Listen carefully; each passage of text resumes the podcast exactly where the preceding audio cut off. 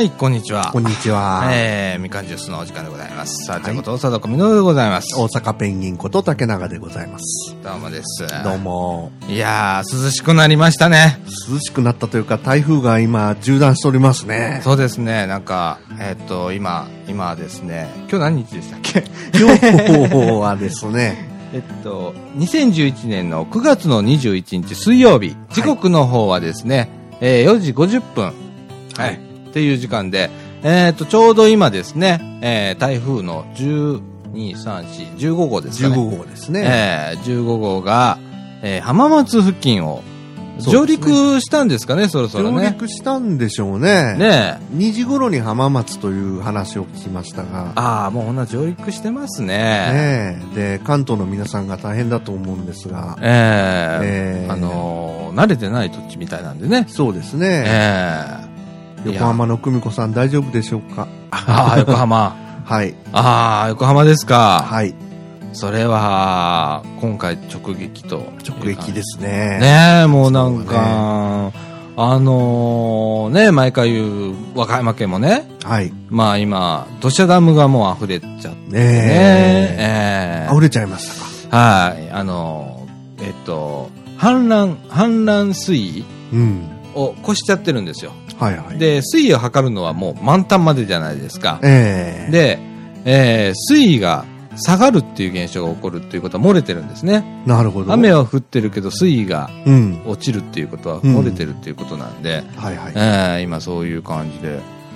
ああ、いつ、こう、今度崩れちゃいますからね。ああ、そうですね。ええで、まあ一番最初にえー田辺市の熊野っていう地区ええがね、えー、土砂ダムの一番最初に崩れるんじゃないかって言ってるところに、今、奈良県だとか、ああいうようなところも、今3カ所かな ?5 カ所ある中で3カ所がもう決壊の可能性が、うん。えーこの今日、昨日今日ぐらいであるというような感じで、はい。えーあの、今ね、国土交通省のね、近畿地方整備局の中に、はい。えーライブカメラがあるんですよ。おお。で、えーちょっと下流になるんですけれども、はい下流の様子が見れるんですよ。はいはいはいもう抹茶色ですね、水が。ああ、なるほどえね。ーで、前の台風12号が来た時の、えええー白浜のあたりの海もね、はい抹茶色になったんですよ、海が。ああ。、で、川からね、やっぱはい水がバーッと出ますでしょ、はい。で、それがほれ、全部あの、土を含んだ水になっちゃうんで、ええ泥をね、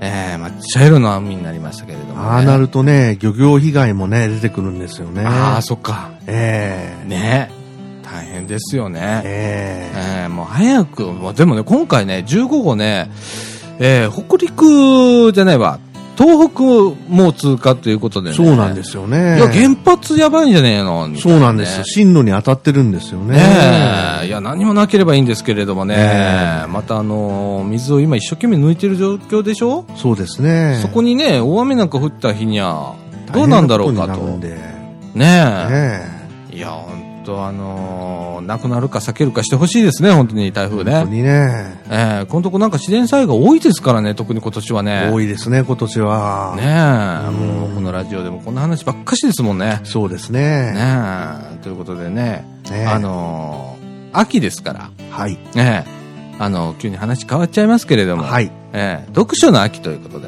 はええあ。なるほど。いや、あのー昨日でしたっけ、おとといでしたっけ、僕あの、ツイッターでね、はい。ええ大阪ペンギンさんね、はい。ええあのーツイートしましたね。はい。ええあのー今回のテーマは、読書の秋と行きましょうか、つったら、ね、竹中さんが帰ってきてたのがね、はい。僕はあのー新聞も本も読みませんって。 はい。で、僕も考えたんですよ。はい。いや、俺も読んでねえと。 何語るんだと。うんねえ。あのーそうですね。まあ、あの、ちょうどね、秋の夜長とはい言いましてね、ちょうど涼しくもなりまして。クーラーも止めましたね、スタジオ。ええついに解放されましたね。ああ、解放されましたか。解放されましたええね。私はあの、リビングは全くのノンクーラーで行きましたから、おーええテレビの暑さがね、はい。ええ熱気がムンムンっていう、はああ液晶テレビも熱を発するんですね。あ。なるほどね。ええ液晶テレビの熱を感じたという。ああ、この夏ね。やっとこれを起こしましてね。はい夜あの、扇風機、まだでも扇風機がはい。大活躍。そうですね。ねえそんな中でですね、はいまあ本を少し読んでみましょうとなるほどいう。ようなことでね、ええええ私はあのー一応ね、はい。えー業界誌ははい。あのー常日頃買うようにしてるんですよ。おお。で、定期購読してるのがまあ5冊ほどあるんですよ。はい。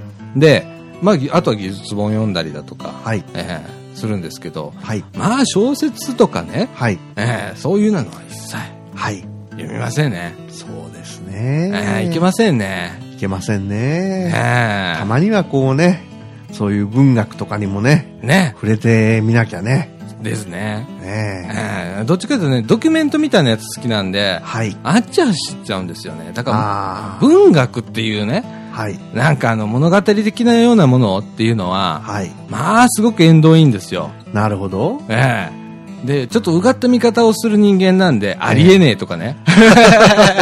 一番、あのやっちゃいけない人なんですけど。え、空事だという。ええうん。で、その割には、あのアニメ見たりするんですよ、僕。あ、そうなんで意すか外。と。漫画は全然読まないんですよ。はい。小さい時は漫画を読ましてくれない親だったんで、はいはい。いええ漫画は読まないんですけど。や、うちも実はね、ええ奇遇ですね。漫画読まないんですよ。ああ、そうなんですか。えあ、なんか竹永さんすっごい漫画読みそうな。え生まれたで しょええいつも言われるんですよ、えゲームが流行った時はね、ゲームやりそうなとかね。ああ、僕もそれ言われる。ええ自分でもね、なんかゴムの木の生えた喫茶店でね、ええテレビゲームやってんじゃないかとか。うんああ、いかにもね、なんか営業マンがね、なんかタバコ加えてサボってるそうな、うんそういう雰囲気があるんですけど ね、ないんですよ、実は、私。そっかそっか。ええいやです。僕もそうだもんね。あの、ほれ、コンピューターの業界にいる人って、イコールゲームみたいなね、えええ感じで思われるんですよ。えええね、特に僕あの10代の頃はゲーム会社ではいアルバイトしてて、はい、ね、あの絵を描いてたわけですよ。はい。ね、なんで、もうてっきりゲーマーだと思われるじゃないですか。ああ、そうですねね。当時からゲーム一切しませんでしたから。 ゲーム会社でいるのに。ゲームには一切興味なくって、はいね。ひたすらですよ。今みたいにね、パソコンであの、自由にこう、文字を簡単に入れれたりとかいう時代でもなかったんで、はい。かっこいい文字をね、入れたかったら自分で書かなきゃいけなかったんですよ。なるほど。えー点を一個ずつ打ってたわけですよ。ドええット打ちっていう仕事があったんです。はい。ね、ドット職人って言われてたんで、ああの当時ね。ほう。そういう仕事があったんですよ。ほう。で、一個ずつ点を打ちながらね、ええ文字を書くわけですよ。ええね、で、あとはあの、人が書いた、あうの、ん絵とかをね、うん。あの、トレースしていくんですよ。点で。ああ。で、色を塗っていって、はい。そんな色を使える時代じゃなかったんです。今みたいにね、はい。えー1670万色ぐらいでやるんですよ、今。ね。なん ですかパソコンってね。ははい。なんですけど、当時4096色中16色選んでとかね、8色を選んでとか、同時に8色しか出ないとか、16色しか出ないっていう時代だったんですよあ。。ほう。うん。ということはね、中間色出そうと思ったら、それをタイルにして、こう、色を作るんですよ。はあ。そういうふうに見えるように、モザイクにしてモザイクにしちゃうんですよ。なるほど。それをいっぱいパターンで作っといて、それを塗っていくんですよ。昔のあの新聞の写真の点々点々点みたいなやつですかね。そううです、そうです。はい。ええああいうことをやってたんですよ。はね、全然読書の話とあ。つながりませ んね。全くですね。ませんね。でもね、まあ、あのー本当あの、本をね、そう、はい読書っていうのをね、しないとなって、僕最近すっごく思うんですよ。はい。で、本屋さんよく行くんですよ。はい。あのーこれでもね、情報集めに必死な人間なんで、ええええ風が入ってきましたね。 風の音してますけれども、ええええもう今回はら野外録音ということで、はい。はい。。まあ、台風一過というところでえ ええあのーでまあ本屋さんへね、よくはい行くんですけど、ええあのー立ち読みはするんですよ。えうんこのちっちゃいやつ。ハードカバーのやつはあんま読まないんですけど、はい。ええ単行本サイズのはい。やつを、まあちょこっと読んだりして、えうん、お、お面白そうだなっていうのはいっぱいあるんでしょうありとますかのね中でもね。でもなかなかこう、買ってまでは読まないんですよえうーね。ん。で、よく考えたらさ、うちのマンションね、めあの、スカイマンションなんですよ。はい。スカイマンションなんですけど、目の前に省営の図書館あるんですよ。ああ、なるほど。ええはいはい。あ、こう言ったらいっぱいあるじゃないですか。ええ。ねえ。行って読めばいいのにねって自分でも思うんですよ。うちのかみさんはなんかちょこちょこ行ってね ええーなんかあのか、あの人借りない人なんですよ。図書館でなんかパラパラ読んで帰ってくる人なんですけど。え。えー、珍しいですね。うんこの間初めて借りたのが、うん貨物時刻表っつってね。 うちのかみさん、まあね、ちょっと変わってるんで、はい。ええ貨物のね、はい。普通はあの JR 時刻表とかね、はい。え JTB 時刻表とかっていうね、旅客者向けの時刻表じゃないですか。そうですね。ね、これがね、業界誌みたいにね、はい。えー貨物列車の時刻表っていうのがね、おー出てるんですよ。おーええこれね、年に何回か出てるんですよ。おーでそれをねうちのかみさんが借りたいと、うん今の貨物どこ走ってんだろうかとはい。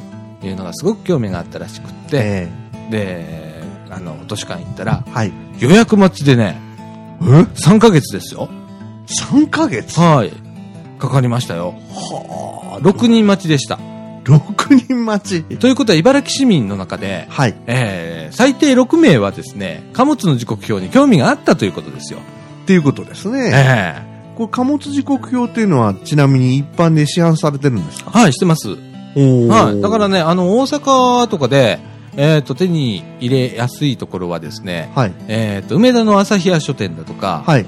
えー行ったらはい。あの鉄道コーナーあるんですよあ、そうなんですか大阪の朝日屋書店あの曽根崎警察の横の、はいはいはい。あの上の方の階行ったら、はい鉄道グッズ持ってますから、あ、そうですか。はい、そこ行ったらねあの、はい常時置いてますあ普通に買えます、なるほはど。いえーあっていうのがあったりあるんですけどー。え普通の本借りてこないね、あの人。で、僕も時々付き合っていくんですよえ。。はい。ね。で、図書館、結構いいんでね、図書館ってゆっくりできますし。そうですね。ねえあのー結構こう、いろんな本あるし、えうちらでもあのー鉄道、ね、鉄道マニアですから私、はい。えー鉄道の本をね、はい。こうパラパラとしたりだとかはすいるんですよ。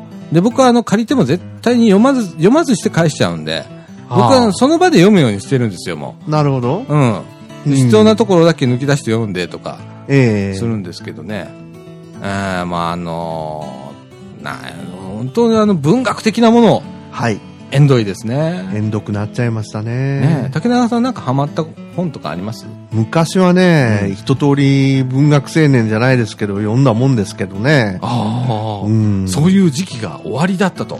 終わりだったんです、私 でも。えー、僕一切ない ですから。ええいそうですやー、みんな、あのーね、えー最初、学校には、大学に入った時にですね、えーえー本棚を買いましてね。ほで、本棚に本が全然ないと。う。ほ。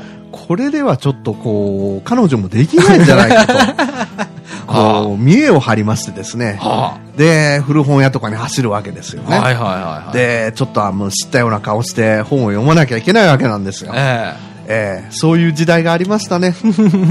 ええ見栄ですね、見栄。ええ僕はね、あの、そうだ、高校生の頃に、えええー、銀色夏男って知ってますえい。はい、知ってます。ええちょっとあの、恥ずかしいやつね。はい。ええ銀色夏男よう読みましたね。はい。うそれぐらいですね、僕。ーん。あれはね、かなり、一時読みましたね。うーんええ。まあ当時付き合ってた彼女が読んでたっていう話なんですけどね。なるほど。えうーえん。であれは結構読みましたね。それ以外は何も。小説っていうかね、あの、やっぱりね、その当時からドキュメンタリーとかう、ん。あの、新書ってありますでしょ岩波新書とか。はいはいはい。えあっちの方が好きでしたね。ああ。、だからら今でも新書は時たま借りますね。ああ、そうですか。えええ。えいろんな、もう、千千差万別ですけど、じゃあお前何読んでるんだって言われたら困りますけどう、ん。いろいろですね。うーん僕もドキュメンタリー派なんで、うん。ねえ、今あることのこう、ね、問題点だとかね、うん政治の問題点だとか、うん。ああいう風な、ね、ジャーナリ、えジャーナリストが書いたやつとかね、えあんなやつが大好きなんで、え。え結構リアリズム派なんですよ。え。そうですうねん、。あの究極のリアリアリズム派なのかもしれないですけれども。なるほ ど。ええでも、アニメは見るみたいな。ゲームはしない。ゲームはしない。漫画も読まないけれど漫画もも。読まない。ええアニメもね、あれなんだっけ、ジパング。はい。ジパングっていうアニメがあるんですほよ。うほう。で、これが結構ね、ハマってて、ええ。今インターネットでもね無料で見れますあ、ギそャオうでギすか。ャオっていうサービスで無料で見れるんですけれどもどんなストーリーかっていうと、はい。えっ、とですね、えー第二次世界大戦の時にえの時代に今の自衛官海上自衛隊のえ。はい。駆逐艦がはい。タイムスリップしてドンと入っちゃうん ですよはい。っていうやつがあるんですよええ。、でヤマトとか出てくるんですよ、はいい、きなりそこに今の性能のひねはい。あの駆逐艦がドンと入ってくるわけですよすごい性能じゃないですか、はい。ねなんであんなに加速がいいんだろうかとかねええーこの世のものじゃないみたいな扱いをされるっていうやつ漫画があるんですけれども、え。ええ。えーそれにちょっとハマってましてね、ほえー。ーでそれ以外全然ないんですよ えー今はそれすっごいハマってて、はい。えー見てますけれどもね、はい。えーあのもともとそれも小説があったのかな漫画も多分漫画から出たと思うんですよそっからアニメ化されたと思うんですおそらくそうですしょうね。ねえそれ、なんか漫画のチラシか広告でチラッと見たような気がしますね。あーそうです。か私が裏覚えですけどね。えーえジパングは結構面白い。こうあのー歴史的な背景とかね、え。うん。それから、えーっと、まあ、いろいろこう、マニアックな部分がいっぱいあるんですよ。多分戦艦マニアとか見たらウハウハすると思うんですよ。えええ。ーそういう内容なんですけれども、ねえ、あの、その、えー今の時代の駆逐艦に、当時の、ね、あのーえーっと、戦時中はい。の、えー将校がね、はい。乗ってくるわけですよ。は怪い我をして。はい。救出して乗ってくるわけですよ、ええその人とのやり取りね、はい。えーまずその人がその新しい駆逐艦の中にね図書室があってねはい。でその中でね、えー今の歴史の本を読んじゃうんです現代のやつをはい。で自分の未来はこうなるんだっていうことを知ってしまうわけですよはい。でそっからの行動をねこうずっとこう綴ってあるうん。やつなんですけどこれが結構面白くてねうーん。あーそうですか。あの、非現実ではあるんですけれども、なんか、でもそれでもリアリズムなんですよ。うーん。なんかどっ。かリアリズム。なんかすっごい飛び抜けて、うん。このありえない話っていうのはタイムスリップしたっていう事実ぐらいで、うん。それ以外は、あの、かなりリアリズムなんで、うん。僕は好んでそれを見てるんですけどね。なるほどね。何回見ても飽きないです、あれ。おーうん。何度も何度も見てらっしゃ何度も何度も見てますね、あれは。る。うん。ええ涙してますから、僕。おーあれ見ながら。おうーん、今ネット配信してるんで、うん、はいはい。う一時期なんか BS かどうかでも多分やってたと思うんですけれどーも、ん。ええなるほどはいね。本読みませんね読みまんせんね。読まなくなっちゃいましたねね。えあのやっぱりねあの頭をねこう刺激するというかね字を追うっていう作業っていうのがね、はい年々苦手になるんですよああ。文字を読むね文章を読むっていうのが、えええだから僕原稿を作らないのそれがあってねえ。はい。よくあの、ほら、あの、はがきを読んだりする人いるじゃないですか。ええ。ね、。ラジオ番組とかテレビ番組で。はい。で、あの、読んでて、パッと目線離して、もうはい一回その目をはがきに移して、そっから続き読むじゃないですか。ええ。僕あんなことできないですからね。どこやったっけどこやったっけどこまで読んだっ けえーっと、これどこやったっけみたいな感じになるんですよ。ええ。はいもう本当苦手になりますからね。はい。読んでて、次の行とかこうやって、えーっとやってるうちに分かんなくなりますから ね。 どんだけ読んでへんねんみたいな。確かに。あれも訓練なんでしょうね。に。そうですよね。ね、あれもちゃんとずっと読んでる人は、読むようになる。そうですちゃんとね。終えるようになるんでしょうけれども。そうですうね。ねえ。あの、わざわざしおりとか、あのーこう、形を、形を、ページを折ったりとかしなくても、うん。読んでる人は覚えてるって言いますよね。ねええ。すごいですよね。え、えああ。いやもう本当あのー今、みかんのスタッフの方がもうお帰りですね。。え。もうお帰りですか ええお帰りですね。5時までですからね、みかんはね。あええどうも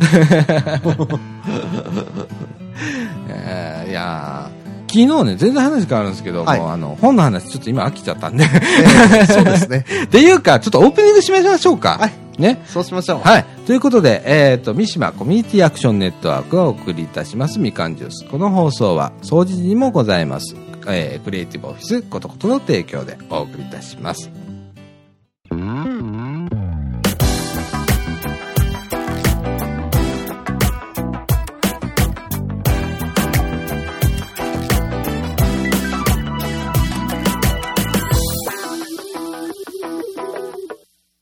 かんジュースをお聞きの皆様、こんにちは。このみかんジュースのラジオ制作も担当させていただいております、総知事にございますホームページ制作会社、クリエイティブオフィスことこと、高品質なホームページ制作をご検討中の方、ぜひ一度、クリエイティブオフィスことことにお問い合わせください。ホームページは www.cotoxcoto.jp www.cotoxcoto.jp お問い合わせはホームページから24時間受付中です。よろしくお願いします。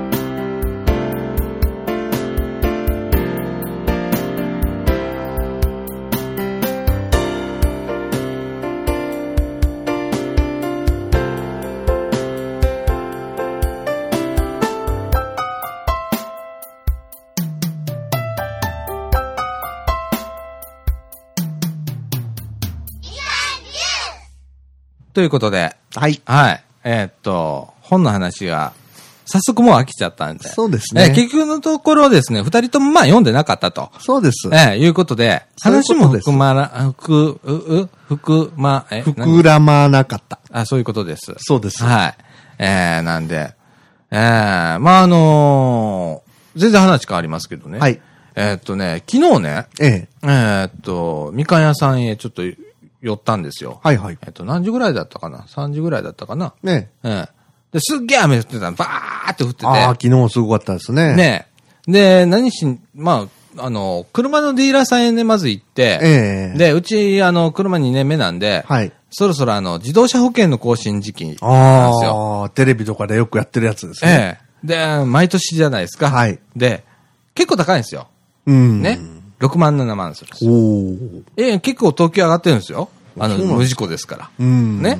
で、まあ、今何、3万円とかっていうのあるじゃないですか。まあ、あーあれなんてすごい保証が薄いと思うんですけど、うん。ね、まあ、あの、普通に、普通に入っちゃうと、はい。えーうちで今6万5千円とか来てるんですよ。はい。で、うち、ほれ、貧乏貧乏じゃないですかうわ。ね、その裕福じゃな、あれじゃないですから、はいね。ああ、ちょっと安いとこ探してみようよ、つってうん、ネットで探したわけですよ。はいね。えっ、と、ソニーソンポとかね、はいアクサダイレクトだとかね、はいえっ、と、三井ダイレクトだとか、はいまあ、いろいろあるわけですネよ。ットでご検索をってやつですね。そうです。で、今、はね、まあ、個人情報をエッサと打って、はい。ね、車の情報もエッサと打 って、やるわけですよ。はい。ね。で、簡単見積もりはそんなにあの正確な数字が来ないんですよ。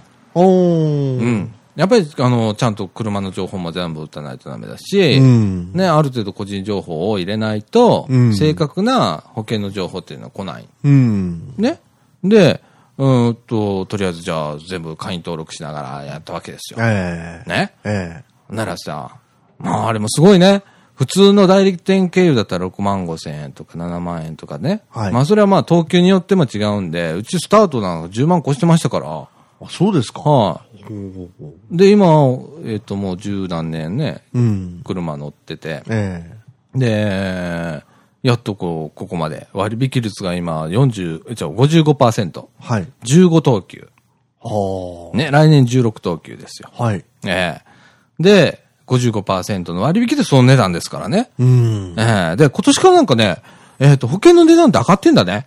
あ、そうなんですかうん、なんかね、えーどこの保険会社も、ええあなんか経営がきついらしくって、ほうほう保険料率っていうのが上がったらしくて、ガーンと上がるんですよ。で、来年もう一回上がるらしくって、うち来年7万ぐらいいくんですよ。ほう。はいはい。ええで、これはちょっといかんぞと。うんね、うちせっかくちっちゃい車乗ってんのに何保険が上がるだとみたいな感じになって。で、えー、いろいろ調べた結果、はいさっぱりわかんなかったんですよ。 その今の保険の内容と、はいそのインターネットで取った見積もりの内容が、はい。果たして合致するのかというのね。はいっ。ていうのが、項目の名前が一切違うんですよ。いろんな項目があってね。はい。で、これがこれに当てはまるのかとかっていうの一切分からなかったから、ええああ、めんどくさいと思って、デええィーラーに行ったんですよ。ええうん、お前んとこ高いと。 インターネットで、えー見積もりを取ったと。はい。ね。で、これはどうなんだと。はい。教えてくれと。え頼む、みたいな感じで。え。 なるほどね。ね え。ねえ、言ったら、まあ、あの、な何種類か持って行って、ええあ、だいたいこれぐらいで、うん、合ってますって言って、え値段差がすごいんですよ。さ2万ぐらいあるんですよ。え。へえ。 4万9千いくらっていうのありますから、あ、そんなのもあるんですかうん、同じようなプランでね、プランでね。うん、あの、保険金とかそういうの一緒にして、ええ合わせたらね、とかってあって、ええでどうなんと、ええ実際、こえれえこっちで契約してもいいのえね、お宅のとこでやりたいのは山々だけど、いつもお世話になってっから、え。えだけどまあ、背に腹は変えられないと、え。ええ。ねえだけど、まあ、それで、いざ事故を起こ起こした時に、ええーちゃんとね、その保険会社が動いてくれないだとか、ええ支払いが渋ったりだとか、そんなことはないのかと、え。えいうえ。ようなことを聞くと、やっぱ若干はあると。うん。動きが遅いだとか、うんね。えーその保険会社がいろんな拠点をあちこちにないとか、ねえ。っていうことはありますと。はい外資系の会社は特にありますと。はい。ねだけど、えーこの会社は大丈夫ですよっていうのを一社だけ教えてくれたん ですよ。 よ偉いでしょ、でも。もその営業。偉いですね。 あのね、俺それが営業だと思うんだ。うん。で、俺ね、そこでは損するかもしんないけど、う損すち今松田車乗ってんの。はい。ね。俺その時思ったもん。俺松田車乗ると。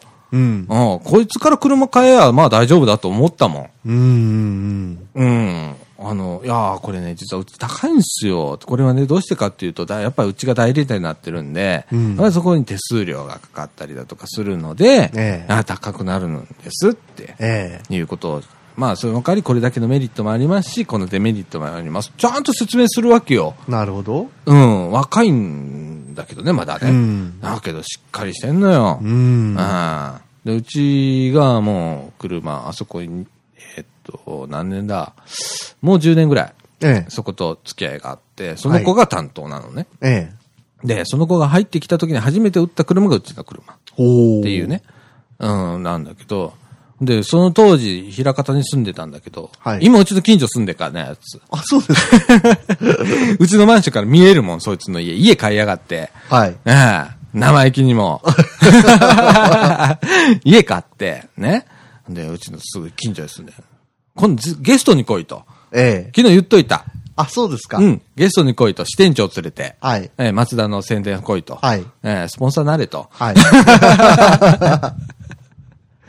NPO 法人のスポンサーいいじゃないかと。そうですね。ええやったらどうっていうことで、ねえええ昨日話してて、ええ。ええでもそうそうやっぱり偉いでしょ、その自分のところね、商品があって、そうですね継続してもらうのはその子にとって一番いいんだろうけれども、うんお客さんのこと考えたら、ああこういう手もありますよっていうことで、ちゃんと言うっていうのがね、うん。ええ僕、そこで信頼がやっぱね、出てくる、いや今回、そのか保険会社しますよ、うんね、やっぱり、あの背に腹は変えられないでね、ええやっぱりね、こんなご時世なんでね、ええ安くないですから、うん毎年のことなんで、そうですねねええもう毎年のように保険の見直ししながら来てるんで、ええ。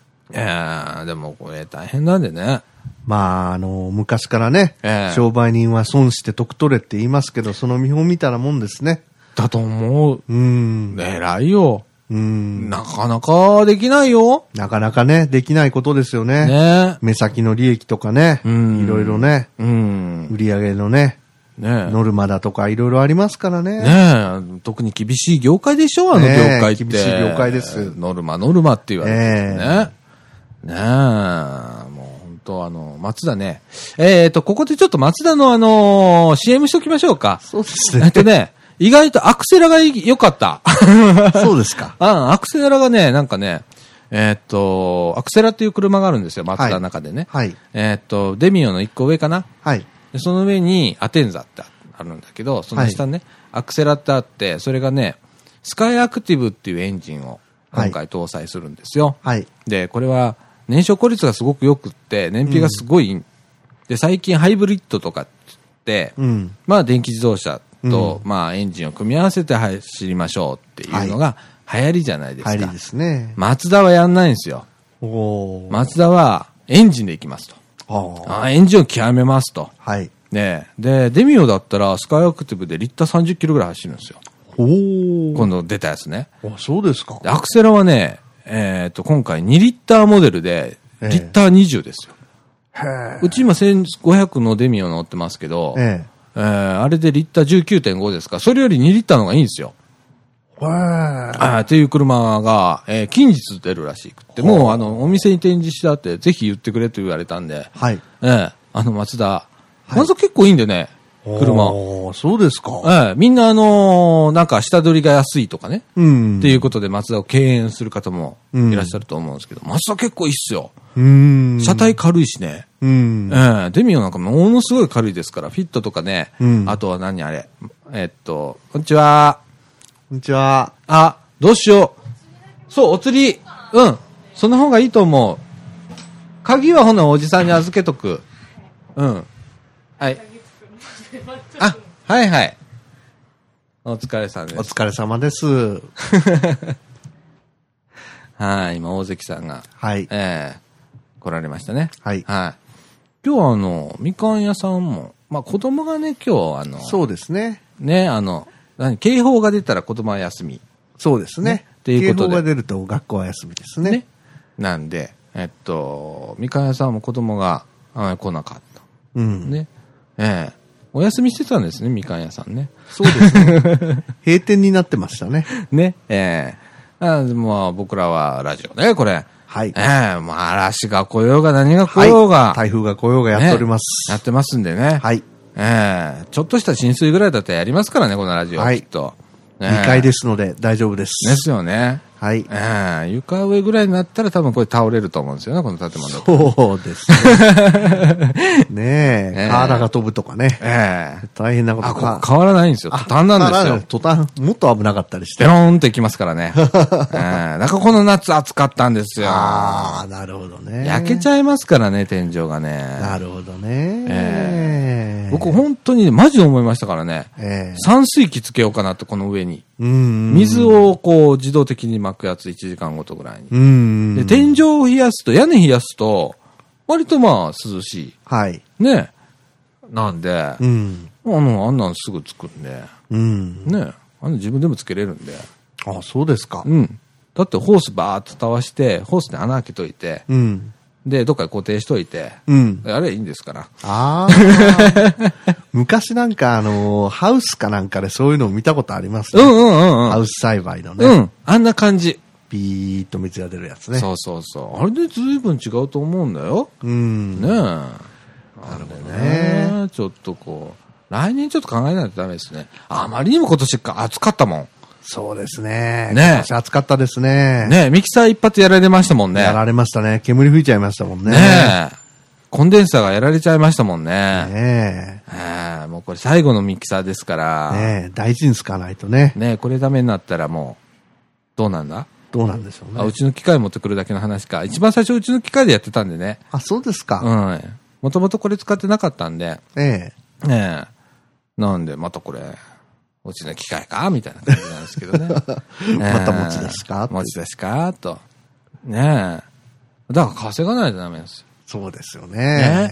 今、あの、室田さんがツイッターの中で、はい。えっ、と、ラジオ、ラジオ制作配信講座みたいなことやろうか、みたいな。そうですね。ね、えーどっかの施設を借りて、ええーっと、講座を、まあ僕がやることになると思うんですけれども、まあやりましょうかと。ええ。ね、えーまあ月謝はいただきますよと。はい。まあ月謝でないわ、その時の講座料。はい。ね、若干まあカンパみたいな感じで、ええね、5000円も6000円もしませんよ。はいはいはい。ね、多分2、3000円の話になると思うんですけれども、はいえーそこでまあインターネットの、インターネットラジオの配信ができるまで教えましょうと。はい。ね、皆さんに学んでいただきましょうという、やってみませんかみたいな感じで。ええ。まあ、その中でまた興味がある方がいらっしゃいましたら、えー、みかんジュースの方へ、ええ。ね、参加していただくもよしっていう感じで。そうですねなんかさっきからね、あのー警察の方がうろちょろしてますね。あらら警官の方が何かあったんですかね。何があったんでしょうね。ね、うろちょろしてますね。何か重要人物がね。来られるとか。いやーまさかうち警戒しても何もないんですけどね。ねえ。うん、いやうんー、さっきからうろちょろしてますね。うんう。んうん、そうですね。あれなんか、みかん屋の前、は、は、測ってますね。自転車は大丈夫でしょうね。自転車は大丈夫ですよ、全 然ここはい。は。はい。うん、まあ、なんか、うん。無用地地駐車駐車。うん、何なんをかか、溝測ってます水ね。かってますよね。ね工事でもするんですか ね。なんか直してくれるのかうん。な。うんなんねか、ね、いろいろ。あ声かけて入ってくれたらいいのにね、ねラジオでね。ね防犯情報とかね。そうですね。ねあの、この時期こういうようなことは流行ってますんで注意してくださいね、みたいなことをね。そうですね。あらあらあら。道全部測り出してましたあね。ほんならなんか現場検証みたいなことしてるのかな。そうですね。うん。はうん。い、まあ、何の話してましたっけえーっと、マツダの車 E。ああ、いい。え、その先進んでませんでしたっけえーっと、インターネット研修、あそうそうそうラジオ研修講座、うん配信講座。配信講座。はい。ええこれはあのーえっ、とね、10月は結構みかんの催し物がいろいろあるというはい。ことだったと思うんです、きっと。えねあの、子供社会企業塾で、えー料理教室があったりだとか、えーっと、今度はみかん横丁はまあ、お客さんがいっぱい来られるので、えーとか、なんかいろいろあるんですよね。はい。卓球大会もなんかあるみたいだし、ん。えーなんか毎年恒例らしいですよ、みあかあ、ん。そうですか。茨城病院と一緒にね、えーんあるらしいんですけれども、えーあのーだ、だから11月ぐらいかな、テキストとかも作らないとダメじゃないですか、やるとしたら。ああそうですよね。。ねあとはまあどれぐらいの人が集まるのかなっていうのもあるし、うん。ねえまあ、一人とかって嫌じゃないです か。一人だったらまだいいですけど、ゼロっていうのは嫌じゃないですか。ゼロは悲しいですね。。ねえ。だからね、多分ね、インターネットラジオはちょっと薄いかなっていう気もするんで、言う人も変わらんでいいんですよ。あ、そうですね。ね、インターネットの回線さえそこにあれば、えユえーストの配信できますから、ええユーストの配信講座も同時にするとかね、あんなのすぐなんで、ね、このノートパソコンとウェブカメラとか持っていったらそれで済むし、そうですね。ね、ユーストだと興味ある人は多いんじゃないでうすか。ん、ユーストだったら多分ね、そこそこ集まると思うんです。ちゃんと告知さえすればね。うん。うん、とか、それともインターネットラジオと、ええね、やって、ね、一回で済むかどうかわかんないですけど、ええうん、やろうかな、みたいな。うん。ねえ。なんか、青少年活動センターだっけななんかあるんですよね。うんあのーい茨城の市民会館っていうのはあそこ、はいはいはい。なんちゃらホールっていう。あります。ね。あそこのなんか2階かなんか、はい。うん、使えるんじゃないとかっつって、うー。うんん、今言ってるんですけれども、ええええまあそこでやりましょうかと。うんええ。まあ面白い試みなんで、僕人に教えるの全然平気なんで、うんええ。あのーやりましょうよ。ああ、そうですおね。金稼ぎ。 じゃあ、ここの、ここの機械、機械をね。機械代をなんとかしたいとあーもいう。維持管理費がね、はい。えーやっぱね、維持できないんですよ、これ。このままいくそとうなんねで。すえーこれたまたま2台あったからよかったんでねえ、ね。なんでこれ2セットあったんですかねみたいな感じなんですけどね。ねえええ。いやー、ちょっとこう、やっぱ維持ね、難しいですよね。やっぱこう時代が進んでいくと、やはりこの、今インターネットラジオって、まだね、まだ生き残ってますけれども、はい。まあ来年再来年このコンピューター業界どうなってるかわかんないですからね。ええーまた全然携帯のかた変わったものになるかもしれないえ。でうすし。ん。ね。まあ僕らあのこの業界にいるんで、はい来年の年末あたりには新しい Windows が出ますよ。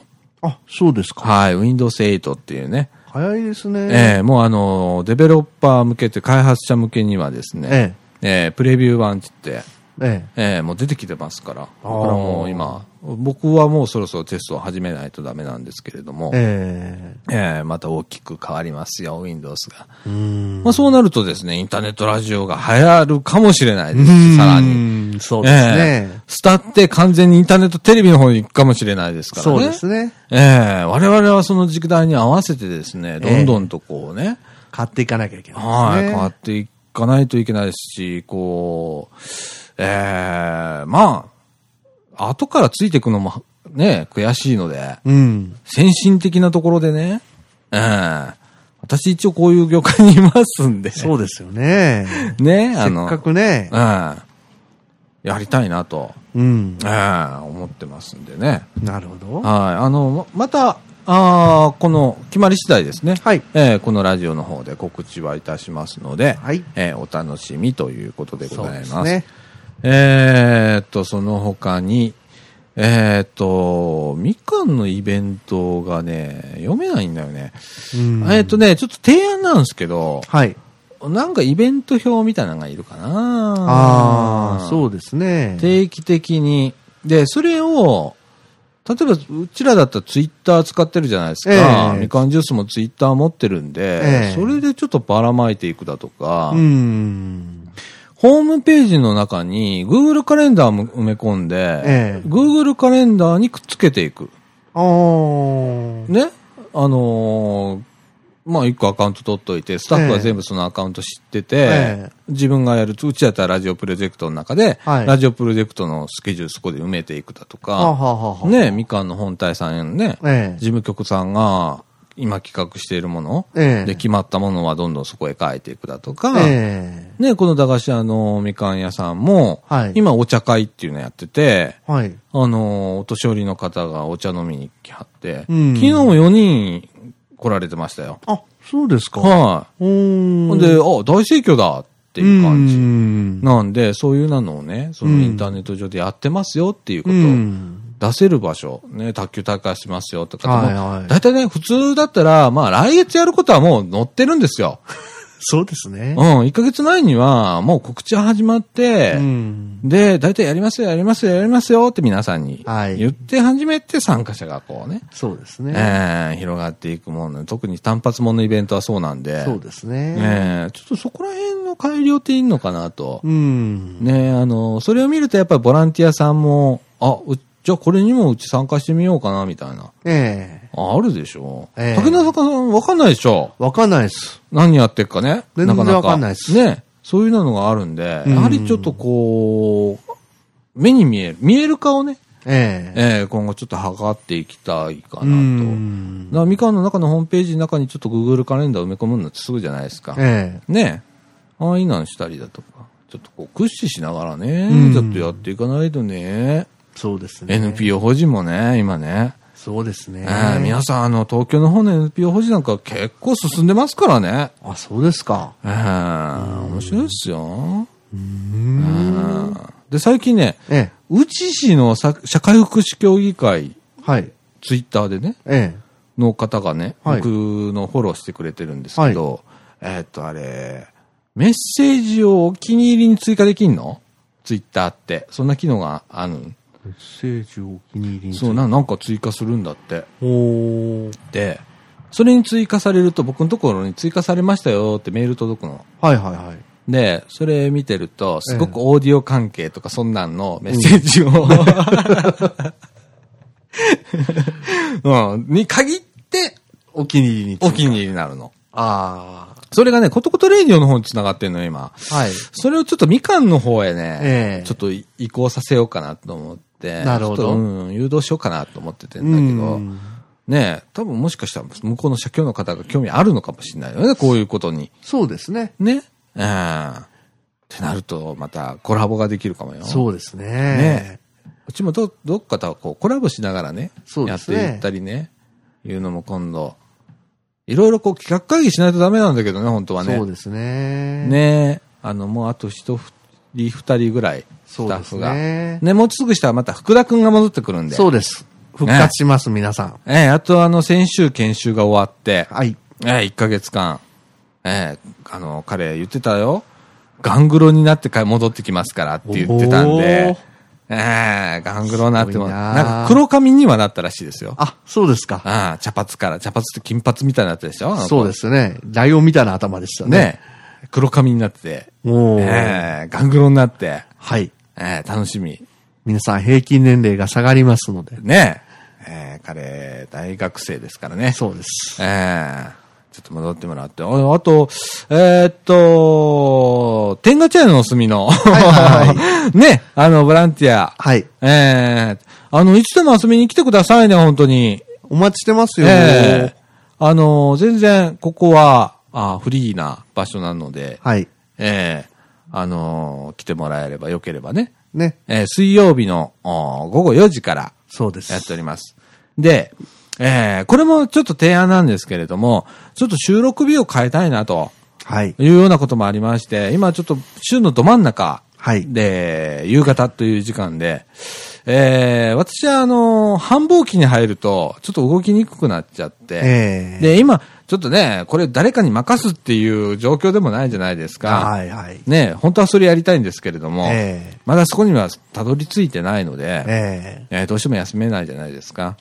なので、まあちょっと週末あたりに移動しようかなと。うん。ねえ、まあ金曜日だとか、そうですね。ね、まあ、鍵さえ預かれば土曜日とかできますし、ええね、それでも全然いいですから、ど本当は土曜日とかの方が楽なんだよね。ああ、そうですうね。ん。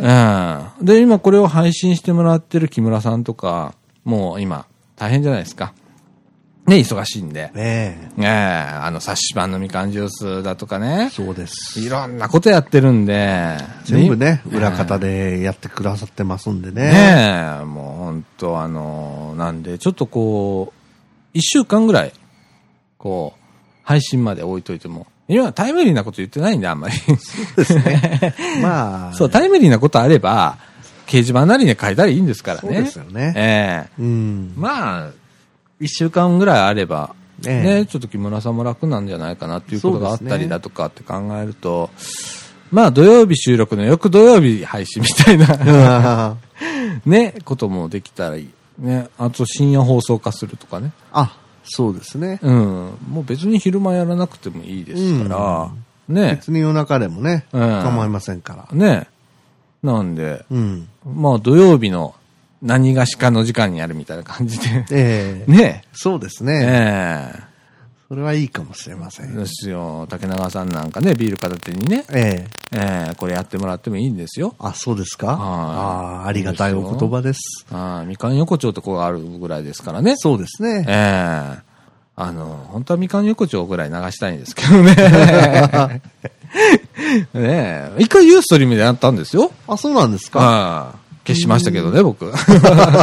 放送、やっぱやばいな、これ、みたいな感じで。うんなるほどね。映っちゃいけない人もいるかも、みたいな感じで。なるほどね。ええでも一回やりましたからね、みかん横丁、ユーストリームで生放送。あねあ、実績はあるわけですねあ。ります、ありますうー。んなんで、全然ここの回線もありますし、はいもう全然もう物は僕持ってるんで、はい持っちゃってるんで、はい。えーできますんで、えええーそのうちまあここが、ね、この稼げるラジオになると、そうですね。えーここにどんどん機器を導入して、ええよりあの、いろんな人に聞いていただけるような仕掛けもできるだろうし、えもしかしたら見ていただける仕組みができるかもしれない。ああ、そうかもしれませんね。ええもっとあの訴求力があるんで、もう生放送とかってなると、双方向通信できるんで、ええね、ユーストリームとかだったら、はい。ツイッターでね、ええその場でメッセージを、ほんでそれを僕らもうリアルタイムに読みながら放送とかね、ええええよくあるタイプの、そうですあのね。双方向通信っていうのができるんで、うん。ええもうそっちの方が面白いかなと。うんうん、。思ってて、時代的には本当リアルタイムっていうのが時代になってきてるんで、えええーもういろいろ僕もね、えーまあ、こっちは商売的にね、はい。いろんなとこで今配信っていう、あの、声もかかってきてるんで、ええまあ経験続きますよ。うん。ああ、あのーそうですねほんとマルチカメラとかね、今ーそういうのをね、やってるんですよ。いろいろ考えてらっしゃるんですええね。で、今ね、これ、この収録にも使ってるうちのパソコンなんですけど、Mac ね、はい MacBook を使ってるんですけど、はいええこれがもう2年、3年、3年目かな、今、なんですよ。うんあれ結構下手ってるんですよ。まあヘビーユーザーですからね、うちなんか。はい仕事で使っちゃってるんで、ええええあの、下手って、この間 OS の再インストールしたんですよ。はい。ええまあ、あの、MacOS の新しいやつ、は入いれてたんですけれども、アップグレードアップグレードできてたんで、だんだん遅くなるんですよ。はい。ね。なんで、もうクリーンインストールっつってもう一から、おー綺麗にインストールしようとはい。いうようなことでね、ええやって、で、まあちょっと早くなった。うん。ねえ今もうちょっと快適に今収録してるんですけれどもね、なるほど。今までちょっと心配だったんですよ。結構熱持ったりする。今まで、まあ、でも、竹中さん、ちょっとここ見てもらう。この間より熱くないでしょ全然、全然熱くないです熱ね。くないでしょソフトを入れ替えるだけでこうなるんですよ。ほう。パソコンってこうなんですよ。おーこういうもんなんですか。すごいでしょお全然先熱くないじゃない週です、か。チンチンやったでしょ、ええだから裏でいらんもんがいっぱい動いてたと思うんですよ。あだあ。から環境が汚れてくるのでう。ん。で、今度は、あの、今、2ギガのメモリね、はい。えー入れてるんで、これ8ギガにします。今もう発注かけてますんで。今日届きますから。 4倍ですか。安くなったんでね。 めちゃくちゃ安いんで、今。なんか、らしいですね。 4000円も出せば8ギガのノートのメモリ変える夢の時代になりましたんで、は円高効果プラスいろいろあ。なんか、ゼロが一桁違うような。違う。。ほんとゼロ1個違いますよ。前、万でしたよね。万ですよ。ほんま3万とか。 4万とかね。うん。僕らそれ覚悟して探したら、はい。表紙抜けしましたもん、インターネットで調べて。えとか って。えって。これ、またの、のとだよね、とか。そう。ノート用のメモリーってすっごい高いイメージあるじゃないですか。あら、もう今、1枚、4ギガのメモリーが1枚、1800いくらの世界ですから。あらあら。ちゃんとしたメーカーですよ。はい。うん。それでもそうなんですよ。おーうん。それ2枚買っても4000いかないんですから。それで送料無料でね、クレジットカード払いしたら代引きもつかないし、はい。ね、ポチッとしちゃいますよ、そら。そうですね。ん買っちゃいます買っちゃいね。ますよ。買っちゃいましたし、今日届くから、今日またばらして、んメモリ増設してう、んさらにちょっとパワーアップして、えええーでちょっと機械を持たさないとダメなんで。最後のご方向ですね。そうですね。まあ、あとできるところで言えば、ハードディスク変えるぐらいかうん。な。うん。ちょっと容量不足っていうのはある。250ギガしかないんで、えええーもうあとやるとしたらこれ750ギガぐらいにアップするぐらいですからね。ああ。うん。それぐらいしかないんで、うん。もうこれが持ってる間にですね、ええこのラジオはですね、新機能、新しいマシンをですね、そうですね。導入しないと。ぜひともね。ええね。ほんで、ねここで皆さんが、ええ編集をすると。ええこれ僕もあ手取り足取り教えますね、皆さんに。そうです。ええで、こっからもう配信準備をして、ええええもうサーバーにポンと送ると。はいっていうところまで皆さんでやっていただくと。ええねえ。それと私はですね、えー、別なことができる と。何すんねんって。。ディレクターですか 何すんねんと。はいね、ほな、もうユーストリーム、今度僕が勝手にもう次のことで始めるかもしれないじゃないですか。 なるほど。ね。あーもうラジオは任したと。はい。ほんなら、ユーストリームの試験配信でもちょっとしてみようかみたいなことになるかもしれない。今、それを二つやっちゃうと今大変なことになったんで、前ね。そうですえね。え以前は大変でしたね。ね、あれやってこれやってってやってたんで。ええええまあちょっとここ、誰か習得してくれる方がね、はい。そのための、ええインターネット制作配信講座、そうです。インターネットラジオのね、はい。やりますんでね、ぜひ、あの参加していただければと思い皆ます。さはい。んよろしくお願いします。ということで、えーっと、中枠はこんな感じですかね。そうです ね。ええ50分越しておりますんで、はい。ちょっと休憩。はい。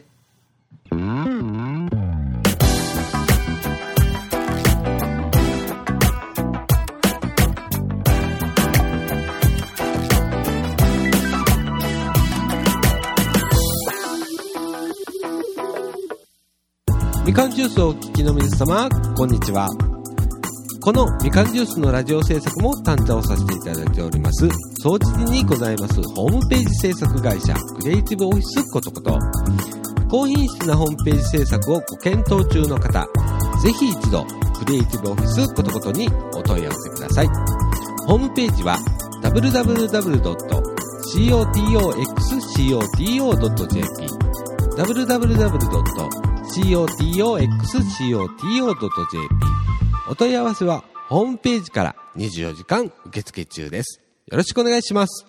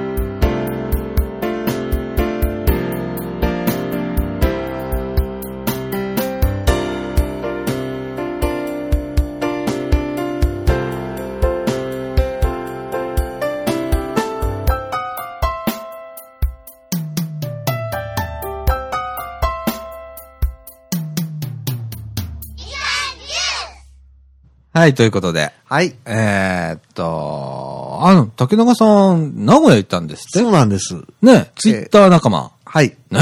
はい。すごいね。僕らそんな、あの、ツイッターで、まあ、見ず知らずの人に会うっていうことはないんですけど、実は2回目なんですよ。すごいですね。ええ羨ましいな。いやー、本当にね、いい方がいらっしゃってね、ね呼んでくださって。ねえ。えいや、そういうのってね、まあ、仮想空間じゃないですか。えええで、まあ、その中からリアルにつながるっていう例はいっぱいあって、んあ、でも僕もあるか。例えば、これもそうですよ。あ、そうだね。あ、そうだ。貞岡さんとの関係もそうですよ。そうだねツイッターですよ。そうだ ね。ええ。僕がやってるぞー、やってるぞーって言って。そうですね。そっからですもんね。そうですああ、そっかそっか。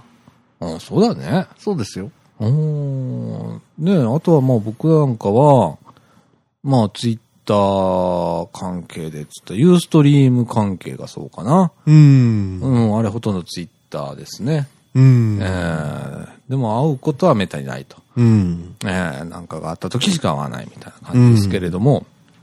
えーいや、でもそういうなんで、名古屋ってすごいですね。ええ、そうなんですよ。ねえ。で、また新幹線じゃ なく、在来線で行ったんですって1回目はね、ええ近鉄で行ったんですよ。はいはいはい近鉄の株主優待券っていうのがございましてね。ああ。で、あれ。が1500円で売ってるんですよ。はいはい。チケット屋さんでね。はい。で、あれで行ったんですけれど、あのー長い椅子の電車でね、あああ。れで3時間超えるのはね、ちょっとね、凝りましてね。ですよね。ねえロングシートから外の風景ってしんどいですよね。振り返りざまみたいなところありそうますなからんね。です。よえ。えそれでね、ちょっと凝りましてね、今度は在来線に切り替えて JR で行こうと思ったんですけど、はいはいはいはい。 JR で計算してみますとですね、ええ東海道線で計算するよりも、ん草津線関西線っていうのがありましてね。はいはいはい。それ経由で行く方が短いっていうのを発見しましてね。はそれで行ったんですよ。い。なるほどね。あれはね、ショートカットコースですね。はい、あれそうです。。意外ですよね、でもね。意外です。ものすごい意外ですよね。発見したんですよね。ねえ。大阪の方から奈良へ行くのに、な、名古屋、奈良じゃない名古屋行くのに、普通だったらまあ、まあ、まずは新幹線ですよね。新幹線ですでね。新幹線の料金っていうのは、在来線の計算しますから、そう乗です車ね券の計算は。ということは、東海道本線で、そうです。ね、あー計算しますから、ええ。あれってでもおかしいんですよね。あのね、新幹線って、ええっと、最短経路で計算するっていう法律があるんですよ。おー。それを照らし合わせれば、ええ今回竹永さんが見つけられた、えええ。ー草津線、関西線経由関で。西線経由ででっていう方が短かったら、そっち適用するべきですよね。そうですよね。またがる線区っていうのがまあ特例であるのかもしれないですけど、法律の中にね。なるほど。あるのかもしれないですけれども、え実際そうやって行けるんだったら、行けるんですよ新幹線最短経路でね、え。ええ。ああ、計算するべきですよね。関ヶ原周りじゃなくてね、ええそっちの方がね、まあ、あのー新名神とか、ええ1号線とかもそっち取ってますんでね。ですね。ええ。そうですよね。いや、あのーどうでしたええあのー一応基本的に座れました。座れましたけど、えええ二つぐらい驚いたことがあって、一つは京都駅ですね。始発で、まあ、掃除時出たんですけれど、え京都駅のキオスクがですね、ええお土産物扱ってるんですけど、もう6時台から開ってまして、開いてましてね。はあはあはあはあ。、で、お食べとかが買えるという。早いですね。早いです。さすが京都です。 7時とか7時半とかですよね、確か。 6。時半に買いました、私。すごいですね。さすが観光地ですね。さすがです。へえ。それ、と、草津線ですね。えあのーまあこれちょっとマニアックな話になりますけど、ええ8両編成だったんですけど、木部川っていうところで4両編成に分割されましてえ、はあはあ。ええそれが高校生でいっぱいだったという。ああ、ええまあね、これ詳しく話すると、はい草津線っていうのはね、東海道本線の草津の駅から関西線の柘植っていうとこまで、そうですえー伸びる線区なんですよ。そうです。で、そのど真ん中ぐらいに、木部川、木部川でしたっけ木木部川ですね木部川ですね。はいっていう駅がど真ん中ぐらいあるんですよね。はい。で、そっからまあ、信楽高原鉄道っていうね、はい。えー昔は JR じゃなくて国鉄の信楽線そうですだねっ。たところが、まあ、三石になってね、今民鉄ですかね、あれ、三石なんですかね。どうなんでしょうねね。、信楽高原鉄道ってあるんですけれども、まあそこでまあ、よ8両が4両切り離して、 4両編成になって4両になるんですね。そうなんです。ね。ということは、木部川から柘植っていうところはローカル線なわけですね。そういうことですね。ね。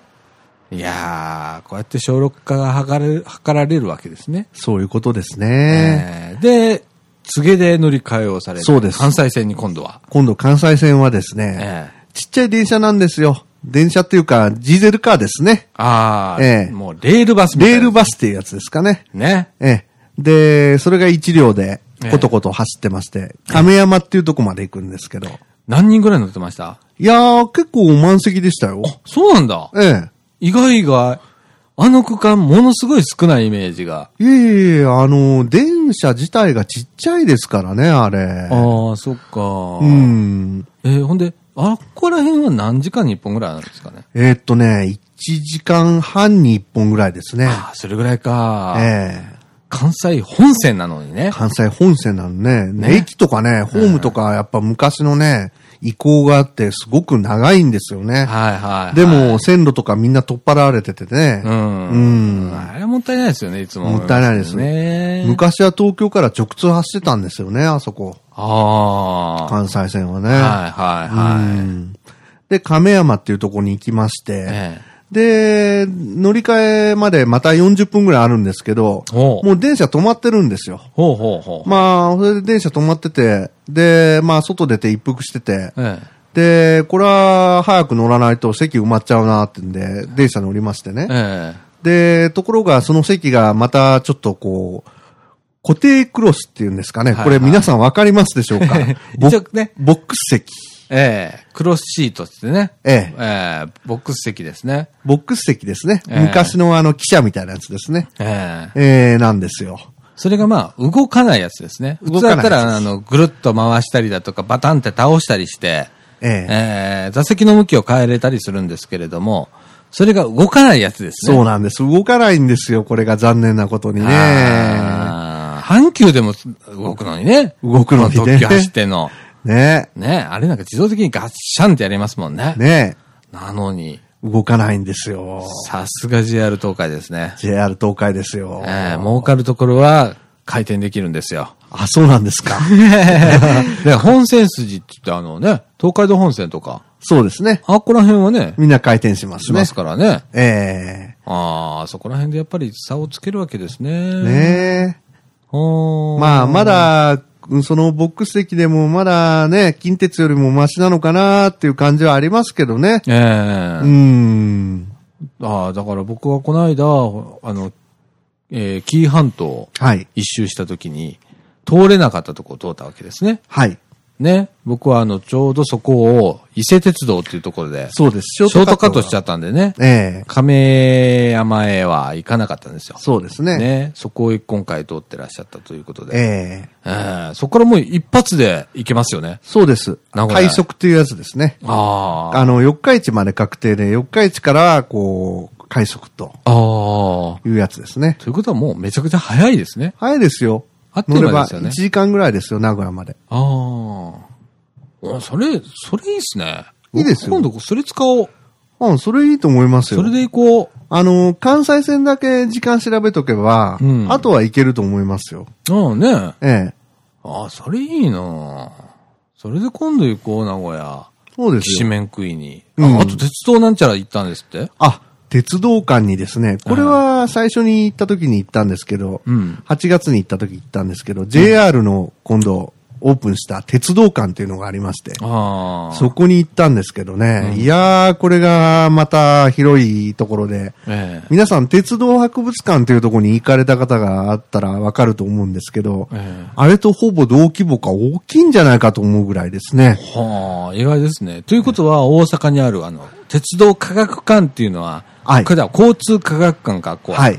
わ、めちゃくちゃ小さいっていうことですよね。実際ですね、あれの5、6倍はあると思いま すね。はあ、なるほどね。いや、行ってみたいんですよ。まいあ、やあれってうまくできてて、例えば鉄道博物館って東京にあるじゃないですか。はい。あそこは JR 東日本がやってるわけでしょえで、鉄道館はい鉄道館は鉄道館 JR 東海ですよえね。はい。で、交通科学館は JR 西日本そうです。ね。ええあとあの、JR 九州が文字になんかちょこっとちっちゃいのがあったりね。九州鉄道館ですか。ね。あれ、あちょっとれ、かみさん言って言ってましたけどね。あれ私も行きました。 ね、あんなのがあったり。各あの、JR の中の鉄道会社の中に、そういうのを持ってるんですよね。そうですね。で、今競い合ってるんですね。そうですねね。儲かってる本州の3つの会社はですね、えーいかにあの、良くするかということで、例えば JR 西日本も、今移転計画がありましてね、あ、そうですか。梅小路へは移い。転するっていう計画があって、おーあそこにまあ一大、えっ、と、科学、えー交通博物館、はい。うん、を作るっていううーん。計画はありますよ。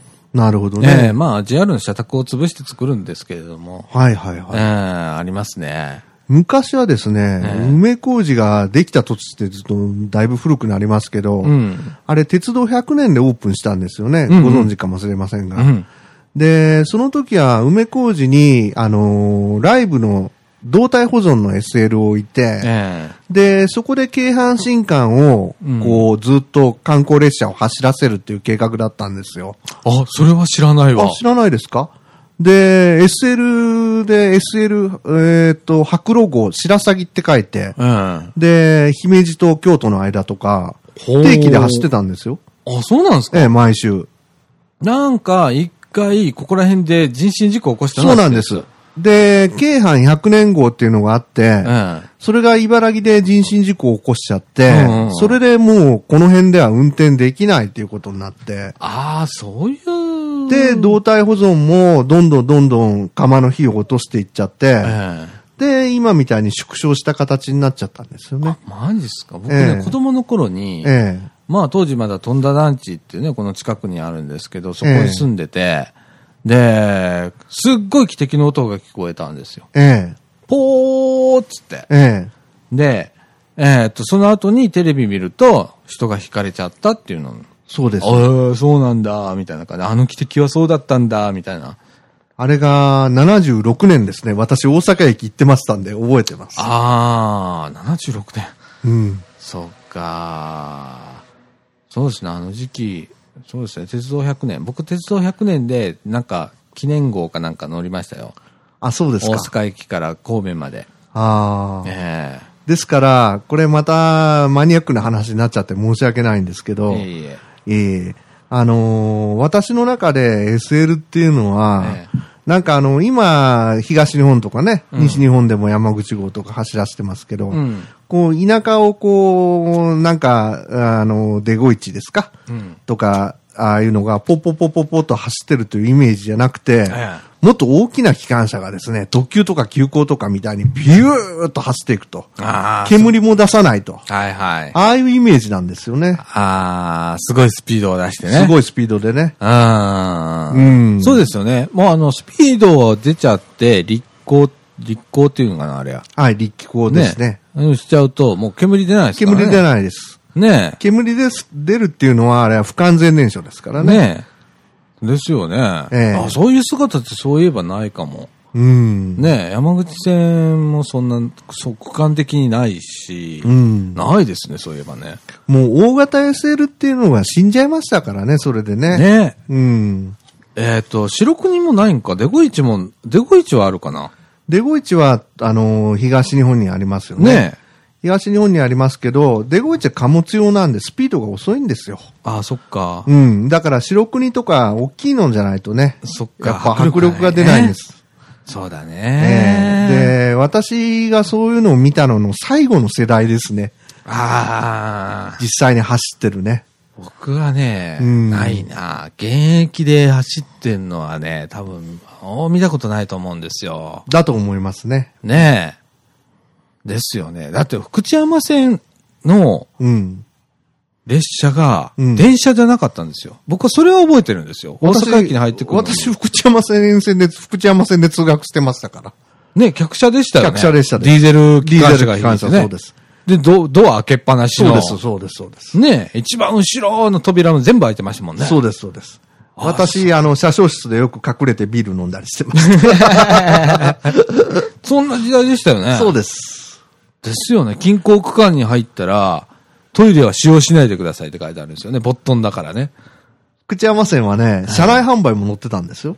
え、マジですかマジですよ、これえ、。それ、それ、それ、普通列車でです普通列車でです。へえ、素鳥敵取とか浜田駅とか。私、かかったことありますよ、何度も。めっちゃ素敵 じゃないですか、それ。そうですよ。やってほしいな、今。ねねえ。ねえ。なんか、こう、スピードを追い求めるうんがために何かを失いましたね。え。失っちゃい完ました全ね。に鉄道はね。失いましたねえ、ね。なんかあの、両上っていうのは今ないですからね。ないですね。単なる移動手段になっちゃったんで。昔は福知山線なんて待ってくれましたからね。1時間半に1本ぐらいしかない んで。ベルが鳴った後わかるに待ってくれたんですよ。ねまだ走ってたら乗せてくれたんですよね。あのね、最近まで規制線にええ。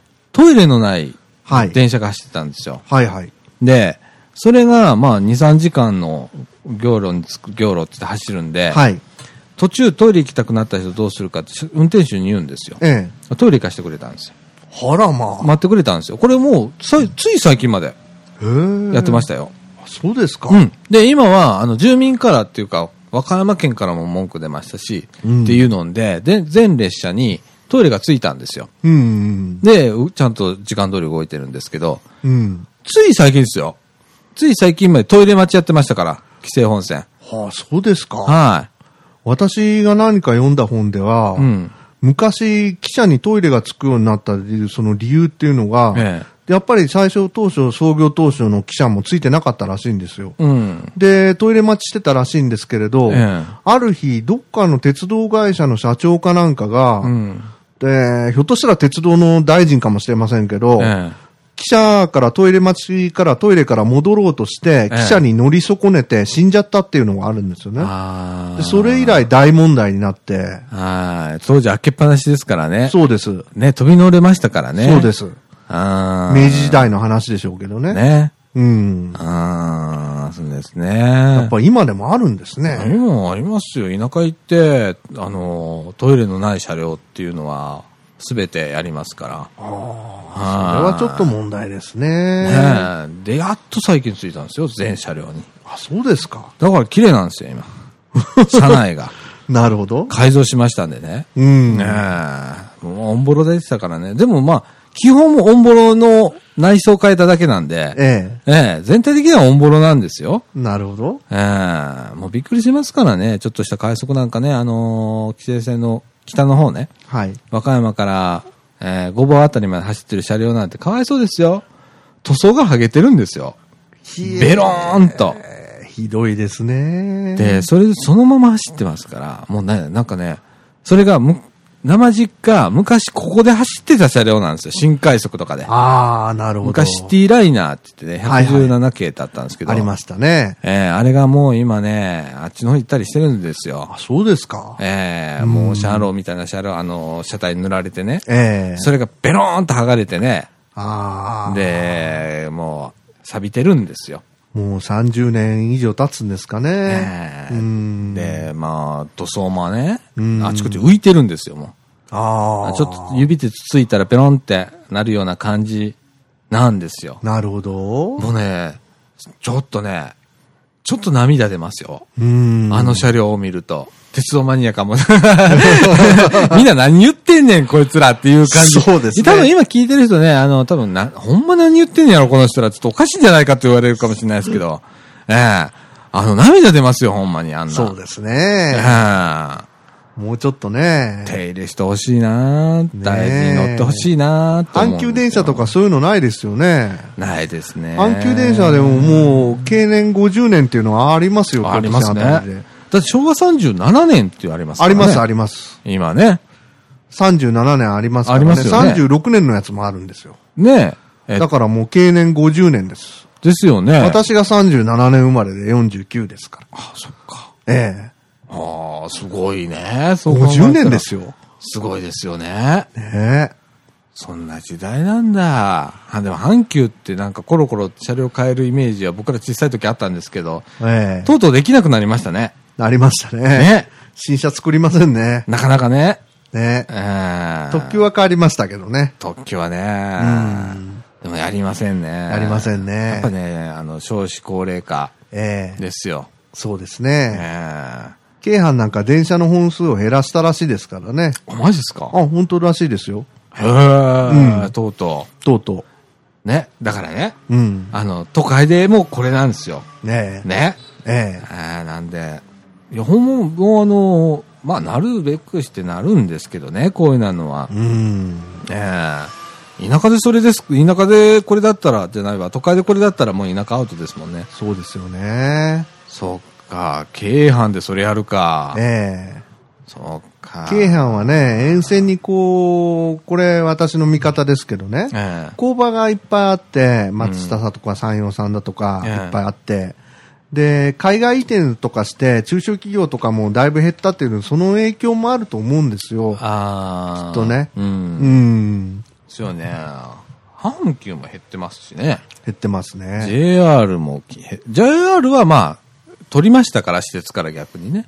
取っちゃいましたから微増ね。はしてるんですけれども、まあ、施設はちょっときついですよね、今ね。そうですねね。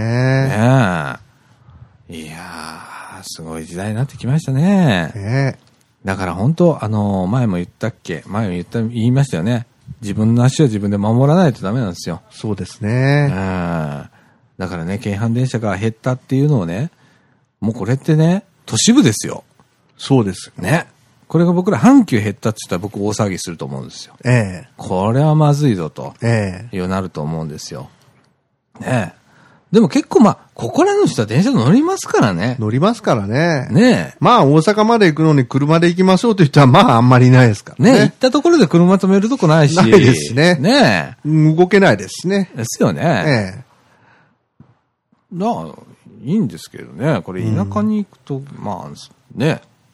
みんな車ですもんね。そうですね。あー余計もう電車乗らなくなっちゃうん。う。ね困ったもんですえ。ね。ねえ、でも、ほれ、都会でもうかうかしてたら、え最近ほれ、大型のショッピングモールとかでできるじゃないえですか。はいはい。まあ、あれだったら車で行けるじゃないですか。そうですね。ねえ。とか、郊外店とかなると、ね、そうですねもうニトリだとか、もうユニクロだとか、もうはいみんな車でじゃないといけ、逆に車じゃないといけないじゃないいですか。けないですね。ね。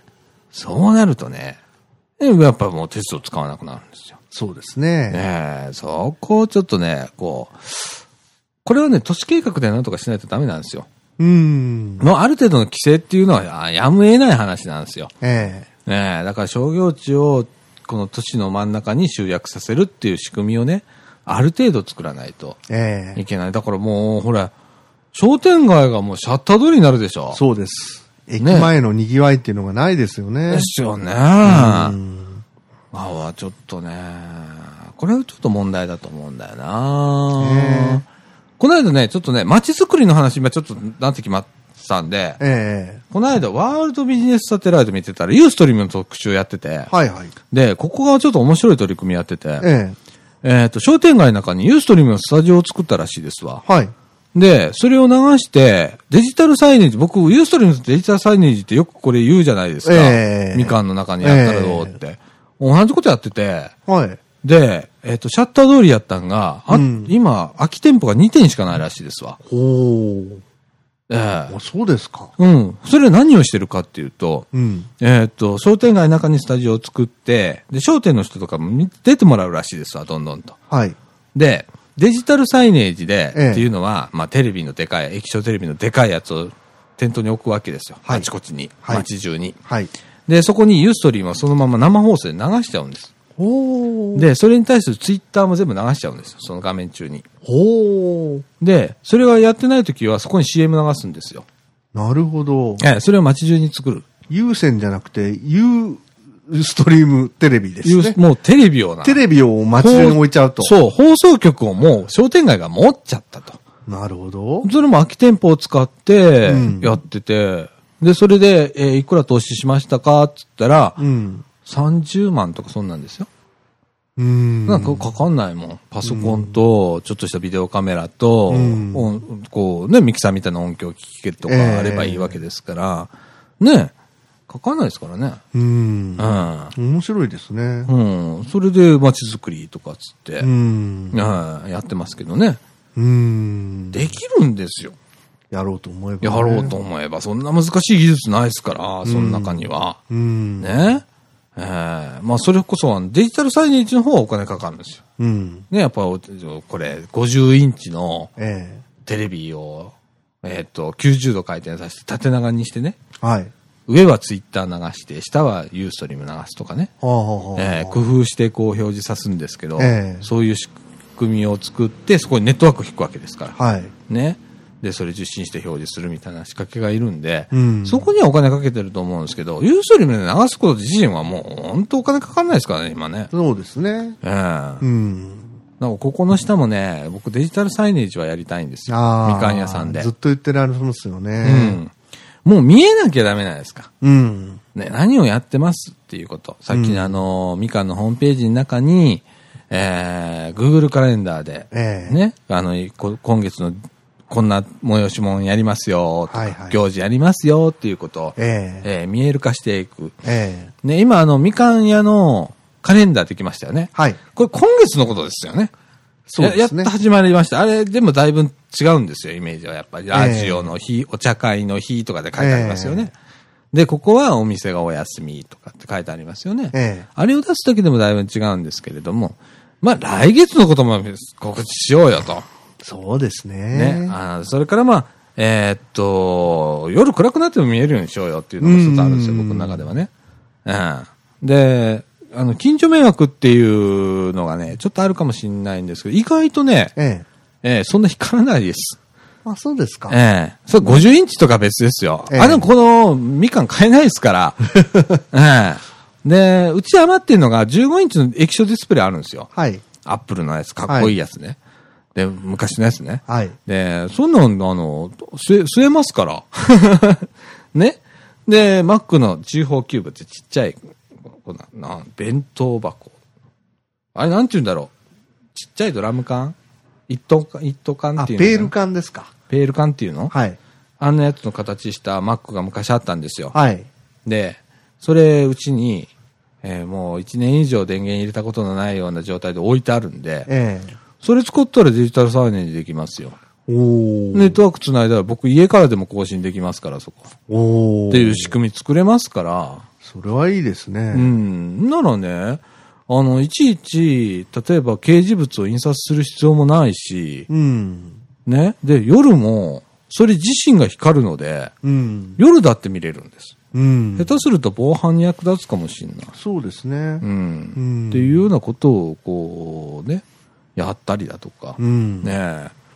まあ、なんか、インターネットラジオプロジェクトっていうよりかは、うん。あの、なんかこう、何、デジタル版みたいな感じ、ここ、そうですね。にした方がいいかもうん。ってう。いう気もするんですよ。うん。ええ今、ラジオっていう感じでね、捉えてますけどね。えええまあ、そんなんって、そこら辺に転がってるもんでできるんで、今の時代。えうん。だって、デジタルサイネージにパソコンのパワー必要ないですから。ああ、そうなんですか。表示するだけですから。スクリーンセーバーですから、あこんなもん。、そうか。はスクリーンセーバーと同じか。はい。次々表示するだけですから、あれっうて。ん。ね、なんかがこう、複雑に動くわけじゃないじゃないですか、うほんとんどの場合は。うんまあ、抹茶凝ったやつとか、例えば大阪駅とか今ね、すっごいデジタルサイネージができてて、ええあれなんかはもう、中央無尽にいっぱい中のコンテンツ動きますけど、必要ないですからね、ほとんどは。そんなんできますからうね。ん。あーなら、もっと見る人多いと思いますよ。そうですねあ、。なんやろう、つって。見ますよね。うんこう通ってたらね。ええうん。で、そのうちね、あちこち据えてやったらいいって。そうで すね。いらないモニターがあったらみんなくださいってとと。かね、あと、ちょっとした、こう、ちっちゃいパソコン、ノートパソコンかなんか組み込んでね。えでそれもぼっち、それこそここにもう何台かありますけど、ええノートパソコンを駆使してね、え。えそれとセットで、ほんでどっかへ置いてもらうとかって、やっえ。たそうらで、すね。ネットワークの設定、そのネットワークさえさせてくれたら、うん。ええもういけますよ、みたいな感じでね。ええできますからね、今の時代、そんな難しくなく。うん。えなるほどね。そういうことをちょっとで考えようかなと思って。なるほど。ねえ金かかんないですから、これ。うん。これに関してはちょっとした電気代ぐらいしかかからないでしょ。うん。 うん、多分2、300円ですよ。よくかかって。ええ。パソコンですから、ええ多少食うんでね。ええーでも電気代に300円じゃないですえか。えねえどうせまあ運用するの僕でしょえそうですね。あの、画像作って、どんどんこう、ねえええやるの僕ですから。そのうちほれ、ボランティアの人だとか、そういう人をまた講座で育てて、そこに参加してもらって、そうですね。そういう発信班、広報班みたいなの作って、ええ広報部広報部ですね。ね、作ってね、えーやったらいいんですよ。それこそスポンサー取れますよ。そうですね。そこに本当にデジタルサイネージができるわけですよ。うん、本当のね。セットスイート信用金庫と かね。いうね。皆さ ん、ドエルとかね。ああ、できるわけですよ。そうですね。ああ、ねえ。もう NPO だからやっちゃいけないとかいうことはないですかね、今。ええええそこをちゃんと還元をしていくっていうことを考えればね。そうですどんね。どんどんどんあのやっていったらいいと思うんですよ。それがまあ今の、この NPO の流れかなとうん、いうような気はしますけどね。そうですね。ええねえそれでまた街がこう、ねえ勢いづいていけばもっといいことですし、うん、ねえあの、そういう取り組みも一つありかなと、ねえ思いますけどね。うん、ねえいいと思いますよ。街のこう活性化みたいな、もうちょっと掃除時の商店街もちょっと寂しくなりつつあるじゃないですか。いやいやね。まちあょっとこうまあまあ、まだなんとかやってます けど、寂しいですよね。ね、ちょっと空き地ができたりだとちかょっ、とね。えーしてますんで。うん。やっぱり僕らの子供の頃のこの掃除時の商店街と今の商店街っていう、ちょっとイメージが変わってきたのかなっていう気はしますんで、やっぱそこにね、やっぱこう、活気をね、えええー若い人を集めるとかね、えースターバックス欲しいね、みたいな。 禁煙ですよ。 えー僕は、あ、そっか、スターバックス禁煙か。禁煙ですよ。どこだったらよかったっけえーっと、エクシオールカフェとかね。ああ。ああの、あのあたりね、 うん。来てもらって、僕毎日行きますかええら。うん。ねえ。まあそういう、そういうのを来てもらったら、あと、あそこのあの通りをね、えええー自転車を押して必ず歩かないとダメっていうようにして、うん。そこにあの、あれなんて言うんだろう、最近。えーっと、国土交通省も進めてるんですけど、うん。歩行者天国にして、うん。で、そこにカフェスペースを設ける。道路上に。おー。っていうのにね。はい。っていうのを、国土交通省自身が推奨してるんですよ。おー。ね。推奨してたらね、補助金があるんだな、きっとな。きっとねうまいことやればな。きっとね。ええねまあ、補助金否定派ですけどね、僕は。ええでも、まあ、そういうところはいいじゃないうんの。使えるんだったら、ね。そうですえね。えええそういうところに人が集まるっていう、うんコミュニティとしての商店街みたいなね、えの復活みたいに使えたりだとか。ええねえ。僕、いろいろね、そういうのはね、なん好き、好きなんでしょうね、きっと。えいいお好きですね、結構都ね。市計画とかさ、えなんそういうのの好えきなの、えきっと。えねねえだから、すっげえ、こうなったらいいよなって考えるの、いつも考えるときに、どうしたらいいかなっていうよりかは、ええっていう視点じゃないんですよ、僕。えええそうなったらめんどくさくなるので、たちまち。うん。でも、こうなったらいいよなって考えるんですよ。うん。すると、ね、それぞれあると思うんですよ。ねええーこうなったらいいな像が。はいそれがあれば人が来るじゃないですか。そうですね。ね、そのニーズをどれだけ捉えるかっていう。ええそこがマーケティング、真のマーケティングだと思うの。えで、よく陥りがちなのは、マーティング、マーケティングがどうしたらいいかなって考えてる時点で、俺僕はもうほとんど終わったなと思ってて。えうんえ。えだからね、みんなあの、こうなったらいいよねっていう、うん。それの受け皿を商店街作ったらいいんだよ、本当はね。うん。と思うんだけど、なかなかそれがならないんだよね。なかなかね。ねそこが難しいんだよね。でもなんか、なんかできるような気がして。そうですねええ。まあ、みかんがその役割を負ってんのかどうかは僕は知らないですけれども、ええ ねえ、もし役割があるんだったら、あるんだったらね。ねえなんかいやいや、途中で NPO 法人の趣旨が変わるっていうのはいくらでもありますからね。あ、そうなんですか。ええありますそよっか約款上何かを載せればいいんだ。そうです。そうだね。えそうだねえ。。約。款変えちゃえばいいんですよ。ですよね。ええああ別にそれは全然おかしいことではないですから。でもあの、俺、みかんの中には街づくりって確かあったと思うんですよ。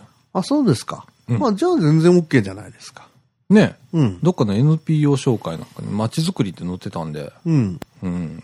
ねえそういうようなことを、ねえやるのも一つの、ええねえ賑やかしそうですよね。ね、ちょっとやっていかない、やっていきたいなって思いますけどね。うん。ということで、はい。えっと、18時30分でございます。そうですね。ね、お腹が本日もまたすきましたね。そうですね。ええ。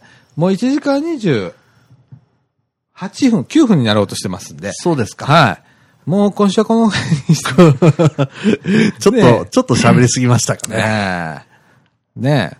まあ、あのーえっと、まだ今今月はもう一回ぐらいあるのかい今月もう一回もう一回あります。ね。もう一回ありますんで。ええ9月あんまり、あのーみかんとしてはイベントありませんけど、10月はもう目白押しなんで。はい。盛りだくさんです。盛りだくさんでやっていきます。またあのー来週ちょっとまとめて告知しましょうか。そうですね。何やってんのっていうのがちょっと読めてないので。来週は、奥田くんも来るんですかね。多分ね、 うん。聞いてんのかね、やつは。聞いて る。聞いてたらメールし、あの、ML に聞いてるって一言、あの、書いて、そうですえー ML の落とすこと。はい。 それを落とさなければ、あなたは聞いてないということ。そう。 ね。えーね待ってとますなると、えっ、と、僕はあのー福田くんが、えええー復活すると、ええ僕ちょっとそこで見てますわ。そうですか。。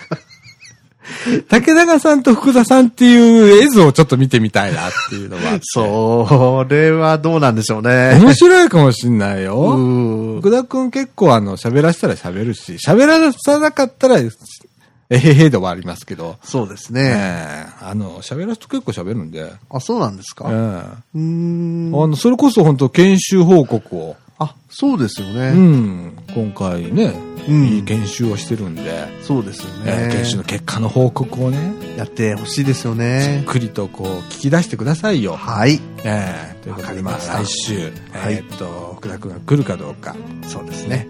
えーということで。